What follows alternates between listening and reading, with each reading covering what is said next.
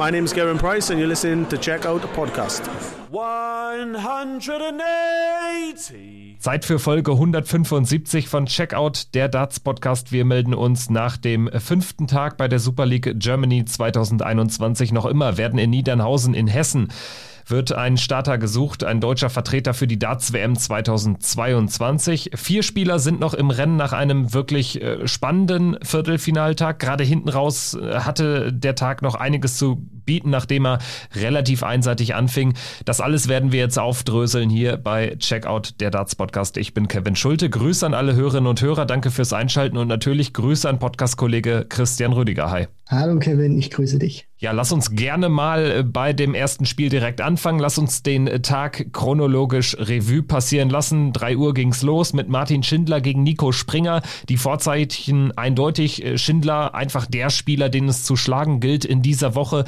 Das hat sich jetzt auch nach dem Spiel gegen Springer bewahrheitet, denn der junge Mann hat nur ein Leck gewinnen können. Am Ende neun zu eins für Martin Schindler in der Deutlichkeit, ähm, ja...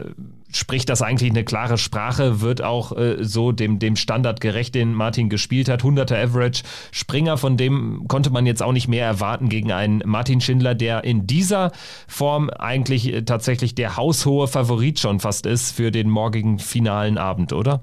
Also für mich ist er wirklich der haushohe Favorit, das muss ich ganz ehrlich so sagen, weil auch diese Partie, ich meine, er spielt als einziger von den acht Viertelfinalisten, der einzige, der wirklich dreistellig im Average erreicht, also der einzige, der wirklich äh, über hundert spielt, beziehungsweise Schindy kommt dann bei hundert raus, also das war auch wirklich sehr souverän und für Nico Springer muss man ganz einfach sagen, also mehr als das Viertelfinale dann gegen Martin Schindler ging dann auch nicht mehr, das war wirklich zu viel für den jungen Mann da gewesen. Martin hat gleich die Richtung vorgegeben, sofort ein Break und Nico hat ja wirklich in der Anfangsphase auch vom Scoring, fand ich, gut dagegen gehalten. Also für mich hat er so da persönlich wirklich am Limit gespielt, weil Schindler einfach nicht, das, nicht den Fuß vom Pedal genommen hat und ja, Nico musste da einfach wirklich immer wieder gut scoren, um dran zu bleiben und als Schindler dann diese hunderteinundzwanzig zum vier zu eins zum nächsten Break dann auch checkt, dann war für mich eigentlich auch klar, okay, da wird Nico Springer nicht nochmal irgendwie reingrätschen können oder so, weil die Distanz wird ja dann auch länger und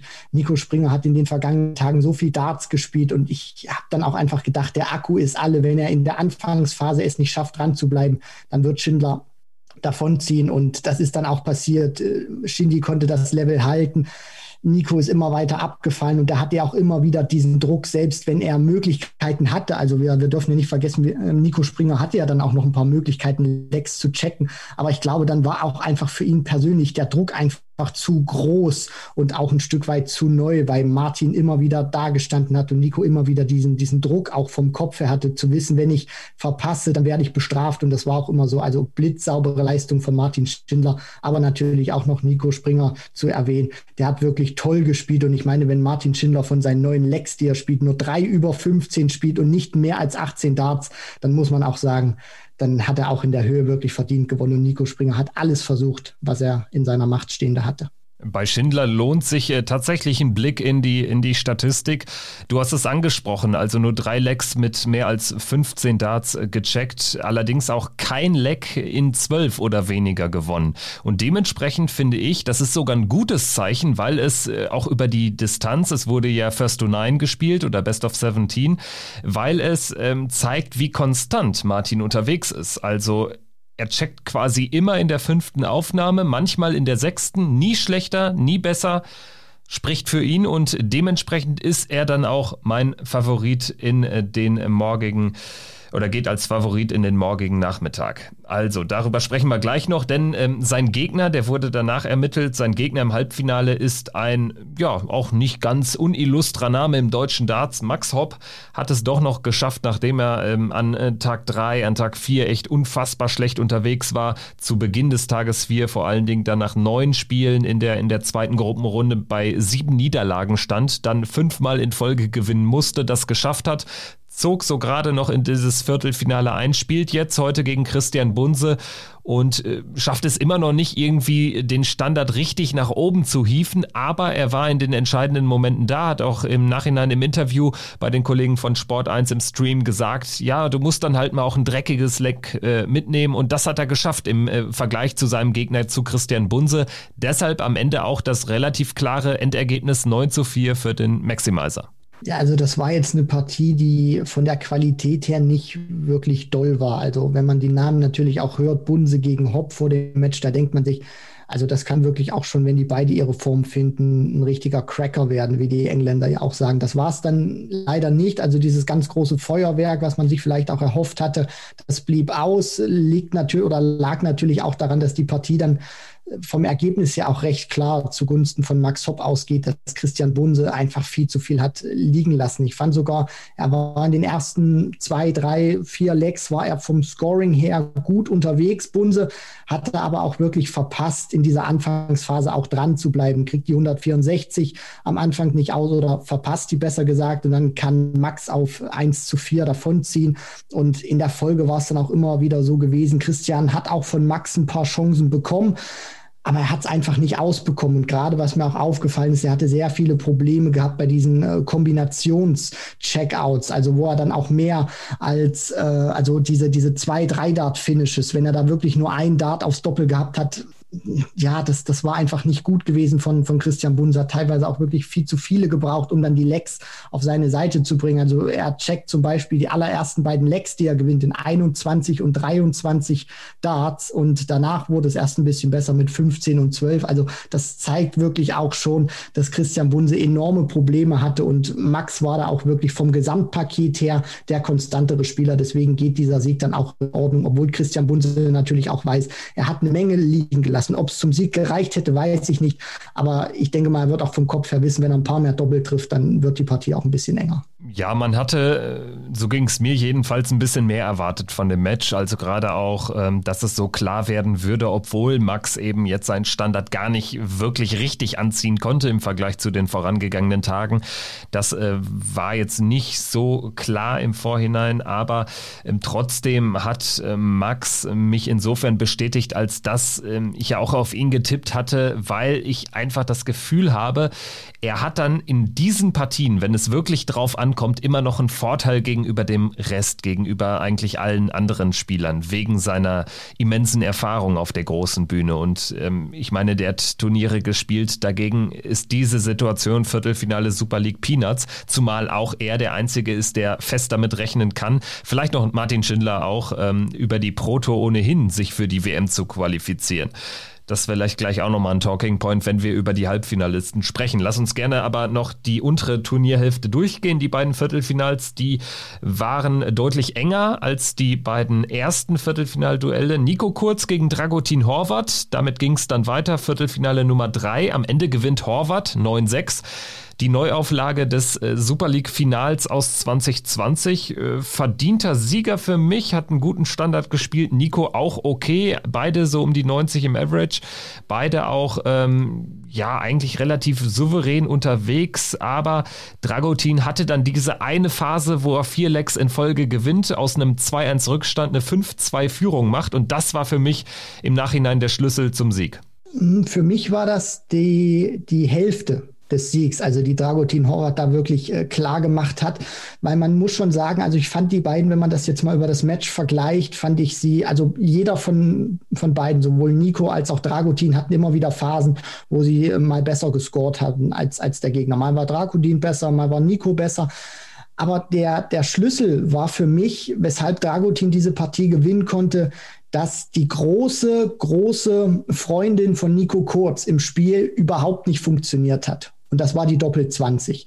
Die hat früh im Match nicht funktioniert. Da hat er teilweise auch, wenn er zwei, drei Darts hatte, ausgelassen oder musste dann runter, hat die Doppel zwanzig verpasst, musste dann auf die Doppel zehn runtergehen. Und Dragutin war da auch wirklich kaltschnäuzig gewesen in, in dieser Phase, konnte sich dann auch die Legs holen.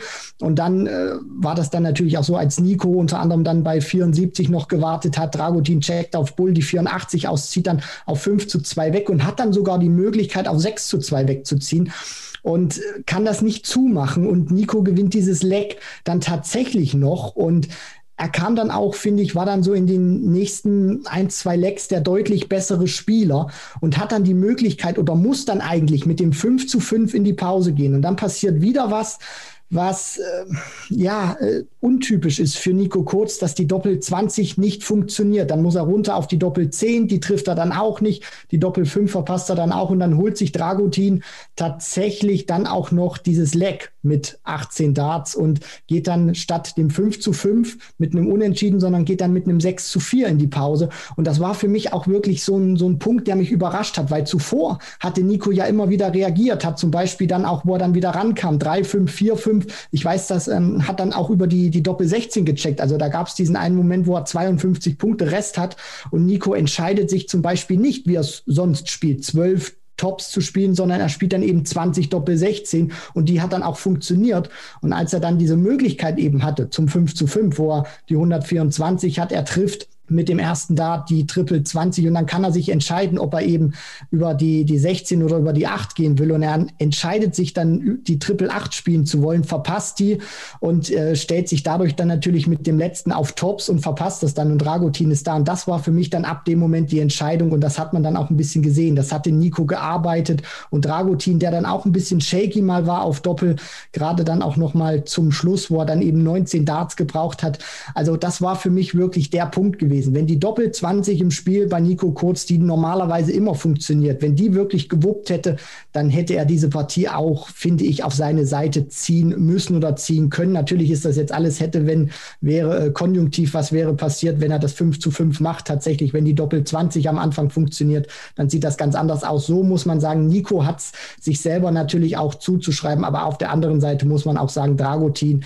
der hat jetzt nicht nur von den Fehlern von Nico Kurz gelebt. Also das soll jetzt überhaupt nicht so rüberkommen. Der hat natürlich auch fantastische Legs gespielt, gerade auch die Phase, wo er dann auf fünf zu zwei wegzieht, äh, spielt er unter anderem fünfzehn, vierzehn, siebzehn, zwölf, also die Qualität hat natürlich auch beim Kasseler gestimmt. Definitiv. Dementsprechend am Ende der dann für meine Begriffe, dabei bleibe ich, der verdiente Sieger hat das ja dann äh, hinten raus auch echt ähm, nervenstärker gespielt. Nico hat ja sieben Darts, wenn ich mich nicht irre, vergeben, ähm, hat sich ja dann auch äh, blöderweise ins Madhouse gestellt und äh, Dragutin hat dann ähm, seinen, was war es, der dritte Matchstart oder so genutzt zum Sieg, zum neun zu sechs gegen Nico Kurz, steht im Halbfinale und trifft dort auf Florian Hempel.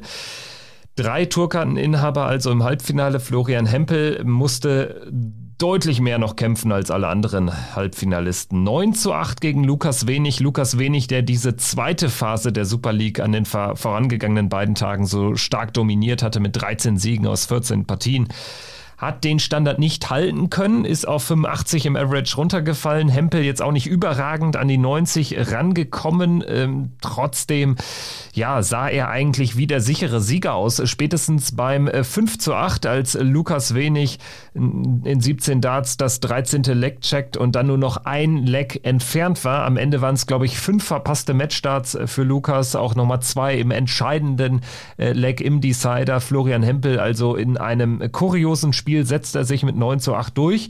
Er lag fünf zu zwei vorne, lag fünf zu acht hinten, gewinnt neun zu acht gegen seinen Kumpel Lukas Wenig. Also das war so eine Partie, ich glaube, da hat Flo Hempel jetzt auch mal wirklich gespürt, was Profi-Darts dann auch wirklich heißt oder was das auch teilweise für eine bekloppte Sportart ist. Also ich finde, der hat in der Anfangsphase wirklich sensationell gespielt, Flo Hempel. Also kommt da auch wirklich fantastisch rein mit einem Elfer, mit einem vierzehner, nachdem Lukas Wenig das erste Leck auch super spielt mit vierzehn Darts.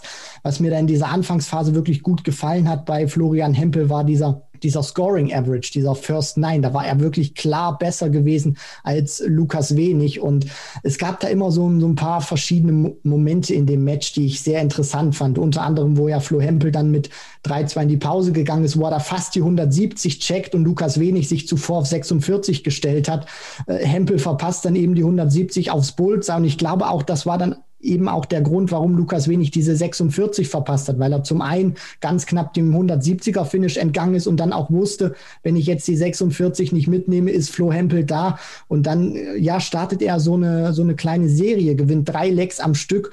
Und was mir da auch wirklich gut gefallen hat, war natürlich zum einen das Scoring. Da fing dann so ein bisschen auch schon diese Doppelprobleme bei ihm an, aber er konnte das trotzdem noch ganz gut überstehen, diese Phase. Was mir da aber trotzdem gut gefallen hat bei ihm, das ist die Art und Weise, wie er das Spiel dann auch gespielt hat. Also er hat sich trotzdem gefeiert, auch wo er das vier zu zweiundzwanzig Darts gewinnt, und hat dann auch wirklich sehr cleveres Darts gespielt vom Kopf her. Also ist nicht sofort wieder ans Oki, sondern ist dann erstmal zum Tisch hinter, hat einen Schluck Wasser getrunken, hat dann auch Lukas Wenig ein bisschen nachdenken lassen, dass der auch erstmal realisiert, was da überhaupt passiert ist, dass er da auch Legs verliert, die er nicht verlieren muss. Ich meine, wenn Flo Hempel in zwanzig Darts ein Leg gewinnt, dann muss ich natürlich einen Lukas Wenig fragen von seiner Qualität, ein Mann seiner, seiner Qualität, äh, warum er dieses Leg dann nicht gewinnt. Und normalerweise sah es dann für mich so aus, als ob Flo Hempel dann auch wirklich wegzieht. Und dann gibt's eben dieses dieses kuriose Leck, dann eben dieses, äh, das war das achte, als dann Flo Hempel fünf zu zwei führt und diese diese Doppel einfach nicht mehr funktionieren. Und dann ist auch was passiert, diese Körpersprache, die zuvor gut war, die war dann plötzlich nicht mehr so da, weil du hast ihn immer wieder gesehen, er hat mit dem Kopf geschüttelt. Man hat auch einfach gemerkt, in dem Moment, wo er die Darts geworfen hat, er war nicht im Moment, sondern er hat die Darts geworfen, aber er hat immer noch an diesem Momente zurückgedacht, wo er die Doppel verloren hat. Fing oder ja dann auch alles Doppel an, als er als er Matt aus hängen geblieben ist im, richtig, im, genau, äh, richtig, sie- genau. im achten Leg. Und, und dann ging das genau. äh, ganze Jahr, ähm, das Pendel äh, ja, schien dann Richtung Lukas Wenig auszupendeln. Und äh, hinten raus, dass es da dann jetzt nochmal den Turnaround gab, damit hatte ich in der Phase auch gar nicht mehr gerechnet. Weil er hat ja da nee. auch einiges liegen, gela- äh, liegen gelassen, Florian Hempel. Absolut nicht. Also da ist dann wirklich alles in dem Keller, in den Keller gegangen bei ihm. Das meinte ich dann auch. Der hat die Darts zwar geworfen, der war zwar körperlich in dem Moment anwesend, aber der hat sich überhaupt nicht auf diese drei Darts, die er immer geworfen hat, konzentriert, sondern der hat sich mit dem beschäftigt, was zurück war. Der hat immer noch dran gedacht, wie er diese Doppel verlo- wie er diese Doppel nicht getroffen hat und diese Legs dann auch verloren hat. Und dann ist alles Stück für Stück eingebrochen. Das, der Scoring Average, der First Nine Average ist in die Knie gegangen. Die Doppelquote ist in den Keller gerutscht. Und dann bin ich da vollkommen bei dir, Kevin. Dann dachte eigentlich jeder, jetzt gewinnt Lukas Wenig die Partie, weil er auch wirklich sehr stabil war. Also im Gegensatz zu Flo Hempel hat er nicht diese Schwankungen im Spiel gehabt. Eigentlich von vorne bis hinten auf dem gleichen Niveau diese Partie gespielt. Und da dachte man wirklich, jetzt setzt sich eben die, die Konstanz durch, dass eben Lukas Wenig jetzt derjenige ist, der diese, der diese Ausschläge nach oben beziehungsweise nach unten nicht so groß hat. Nur dem war eben nicht so. Plötzlich funktionieren die Doppel nicht mehr. Und Flo Hempel, ich glaube, der hat selber nicht mehr damit gerechnet, dass er da noch reinkommt und beißt sich da irgendwie noch zurück, überlebt die Matchstarts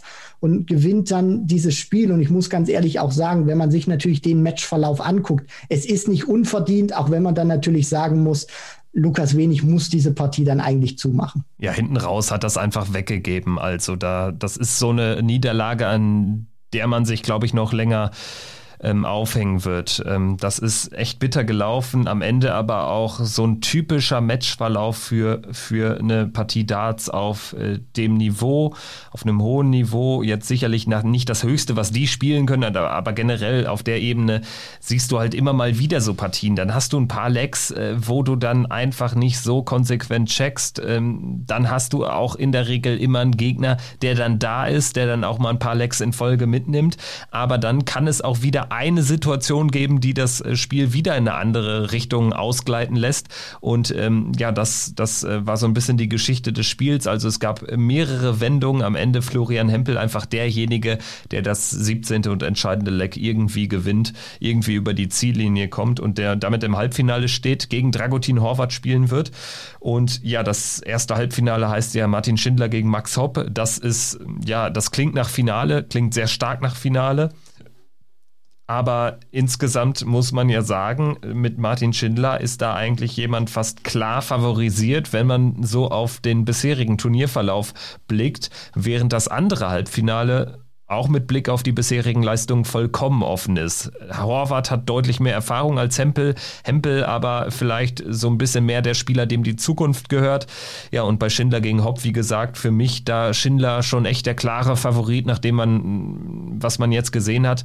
Und fünf Tage täuschen jetzt eigentlich auch. Da kann man nicht mehr nur von Tagesform sprechen beim Max Hopp. Also wie würdest du die beiden Halbfinals analysieren? Schindler sehe ich vorne im ersten, im zweiten Münzwurf. Und du?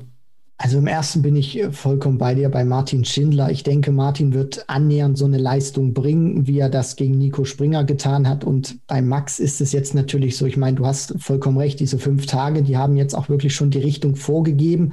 Und mir fehlt momentan natürlich auch ein bisschen der Glaube, wie Max jetzt dieses Niveau nach oben schrauben kann. Weil wenn er so eine Partie wieder spielt, wie gegen Christian Bunse, dann wird Schindler gerade auch in der Verfassung, ich meine, Schindler ist erstens nicht Bunse und zweitens auch nicht in, in, in einer ganz anderen Verfassung. Das heißt, wenn Max da auch wirklich diese Leistung wieder an den Tag legt oder die Leistung, die er bislang gespielt hat in der Super League, dann wird ihn Schindler einfach äh, kaschen und dann kann das auch eine relativ schnelle Nummer werden. Deswegen Schindler ist da für mich Favorit. Und in der zweiten Partie hast du natürlich auch einen sehr starken Kontrast. Du hast Dragutin, der sehr viel Erfahrung hat, der sehr viele Finals gespielt hat. Und auf der anderen Seite Flo Hempel. Ich gehe in dieser Partie tatsächlich mit Flo Hempel, ähm, weil ich einfach denke, so eine Partie, wie er sie jetzt gegen Lukas Wenig überstanden hat, die kann ihm gerade, weil er auch noch so ein junger, so ein unverbrauchter Spieler ist, äh, so diesen, diesen, diesen Push geben, der ihn jetzt noch mal ein paar Prozent stärker macht und ihn dann tatsächlich ins Finale einziehen lässt. Und dann würde ich ganz gerne noch ein Thema besprechen, wenn wir jetzt hier auf die Halbfinalisten blicken. Ich hatte es eben schon gesagt, drei Spieler haben eh eine Tourkarte, Schindler, Hopp, Hempel plus Horvat. Bei Schindler habe ich das Gefühl, der ist, der ist gut drauf, der hat so den Spirit auch mitgenommen, den er sich durch die sehr starke Q-School einfach auch äh, angeeignet hat. Also äh, spielt mit deutlich mehr Selbstvertrauen als in den vergangenen eineinhalb Jahren. Von daher habe ich schon ein gutes Gefühl, dass er auch weiterhin auf der Tour sich stetig verbessern kann, konstant eine gute Rolle einnehmen kann und vielleicht sich einfach über die Pro Tour dann auch für die W M zweitausendzweiundzwanzig qualifizieren wird. Das gleiche Gefühl habe ich auch bei Max Hopp. Ich glaube schon, dass das muss sein Anspruch sein, gerade wenn man auch auf die European Tour schaut. Da wird er dann ja auch bei den Turnieren in der Regel dabei sein, ohnehin über die Host Nation äh, Regeln. Insofern ähm, glaube ich auch, dass Max eine sehr gute Chance haben wird, über die Pro Tour es reinzuschaffen. Und dann würde ich hinten raus konstatieren, jeder deutsche Darts-Fan sollte auf Horvat oder Hempel hoffen als Super League-Champion, oder? Sehe ich das falsch? Wie siehst du's? Nein, also man sollte tatsächlich, sage ich mal, wenn man viele Deutsche haben möchte im Ally Pally, dann muss man ja tatsächlich auf Florian Hempel oder Dragutin Horvat hoffen, weil A, Flo Hempel, natürlich, Tourkartenholder hat, hätte auch noch andere Möglichkeiten, aber wir dürfen nicht vergessen, der ist erstens neu auf der Tour und zweitens, der hat jetzt auch die ersten acht Super Series Events beziehungsweise Pro Tour Events nicht mitgespielt und ich glaube jetzt nicht, dass er alles in Grund und Boden spielen wird, dass, dass er da jetzt diesen Rückstand, den er hat, praktisch noch auffrisst, um sich dann über eine Rangliste für den Ally Pally zu qualifizieren. Deswegen, die Super League ist schon seine größte Möglichkeit für Dragutin Horvat als Nicht-Tourkartenholder. Ja, der, der muss das äh, nutzen. Für ihn ist es do or die und bei Martin Schindler Stand jetzt habe ich überhaupt keine Zweifel, dass der sich über die Pro-Tour-Rangliste qualifizieren würde, weil ich glaube, der wird auch noch bei ganz anderen Turnieren dann in diesem Jahr spielen, wenn er so, so weitermacht, auch vor T V-Kameras. Und bei Max Hopp, ja, der hat, der ist momentan, also den zweiunddreißigsten Platz für die W M. Im W M-Race hätte momentan Lewis Williams mit dreitausend Pfund. Max Hopp hat genauso viel eingespielt und ich traue dem Maximizer auch wirklich gute Ergebnisse zu. Deswegen, es sollte schon aus deutscher Sicht, wenn man wirklich viel im Ally Pally haben möchte, entweder Flo Hempel oder Dragutin Horvat werden. Und aus Sicht von Schindler und Hopp, also ich möchte Hempel auch nochmal kurz in die Verlosung ziehen. Ich glaube, wir rechnen einfach nicht mit ihm, dass er unter die Top zweiunddreißig der Pro Tour kommt, weil er jetzt ja auch noch gar kein Geld hat einspielen können. Er war bislang noch bei keinem genau. Pro Tour Event dabei. Also insofern ähm, nichts gegen Florian Hempel, aber ich glaube, es ist eher unrealistisch, das jetzt von ihm äh, zu fordern oder zu erwarten. Ähm, bei Schindler und Hopp muss man ja auch sagen, für die beiden wäre es auch besser, sich über die Pro Tour zu qualifizieren, weil sie die da natürlich dann ähm, gegen einen internationalen Qualifikanten in der ersten Runde spielen dürfen und nicht gegen einen der zweiunddreißig Pro-Tour-Spieler. Also wenn es schlecht läuft, ähm, dann äh, wird der Sieger der Super League eventuell Martin Schindler. Danach sieht es bislang aus, wenn man die bisherigen Leistungen zu Rate zieht. Dann wird es äh, Martin Schindler dann äh, gedankt bekommen mit einem sehr harten Los in der ersten Runde und nicht mit einem, nicht respektlos gemeint, aber irgendwie einem japanischen oder ähm, indischen oder ähm, australischen Qualifier in der ersten Runde. Also auch aus den Gesichtspunkten ist die Pro Tour Quali lukrativer. Aber das Ding ist nun mal, du spielst jetzt erst diesen, diese Super League zu Ende und dementsprechend ähm, wird es da keine taktischen Spielchen geben, denn was du hast, das hast du erstmal. Und ich meine, wir reden da über siebeneinhalbtausend Pfund, die es gibt nur für die W M-Teilnahme. Die wirst du unter keinen Umständen riskieren wollen. Nee, absolut nicht. Und zumal man ja auch nicht weiß, wie das jetzt äh, tatsächlich so ist. Also in den vergangenen Jahren zum Beispiel, als Max Hopp ja damals gewonnen hatte, da ist ja Sascha Stein in den Ally Pally gefahren, weil Max Hopp eben über eine andere Rangliste qualifiziert war, zweitausendvierzehn. Und jetzt ist es ja so, hat ja die P D C Europe im Vorfeld auch gesagt, der Sieger qualifiziert sich für die W M. Falls der Sieger sich aber über eine andere Rangliste, zum Beispiel Hopp oder Schindler, wir gehen mal Stand davon aus, dass sie es wirklich über andere Ranglisten auch schaffen oder über eine andere Rangliste in Ally Pally, geht der Platz eben nicht, wie man es auch mal immer gemacht hat, an den äh, Finalisten, sondern da wird dann, ich zitiere die P D C Europe, auf andere Wege vergeben, was auch immer das heißen mag. Also wir wissen dann auch nicht, was passiert, wenn Schindler, Hopp das Ding vielleicht gewinnen sollte und die sind dann schon über einen anderen Weg qualifiziert. Was passiert dann vielleicht mit dem Finalisten, der dann entweder Florian Hempel oder Dragutin Horvat heißt? Wir werden das Ganze morgen dann natürlich abschließend analysieren, werden uns auch danach melden, nach dem Finaltag, erst die Halbfinale ab vierzehn Uhr fünfundvierzig auch wieder im Sport eins Livestream und danach geht es dann direkt mit dem Finale weiter, wie auch immer es heißen mag.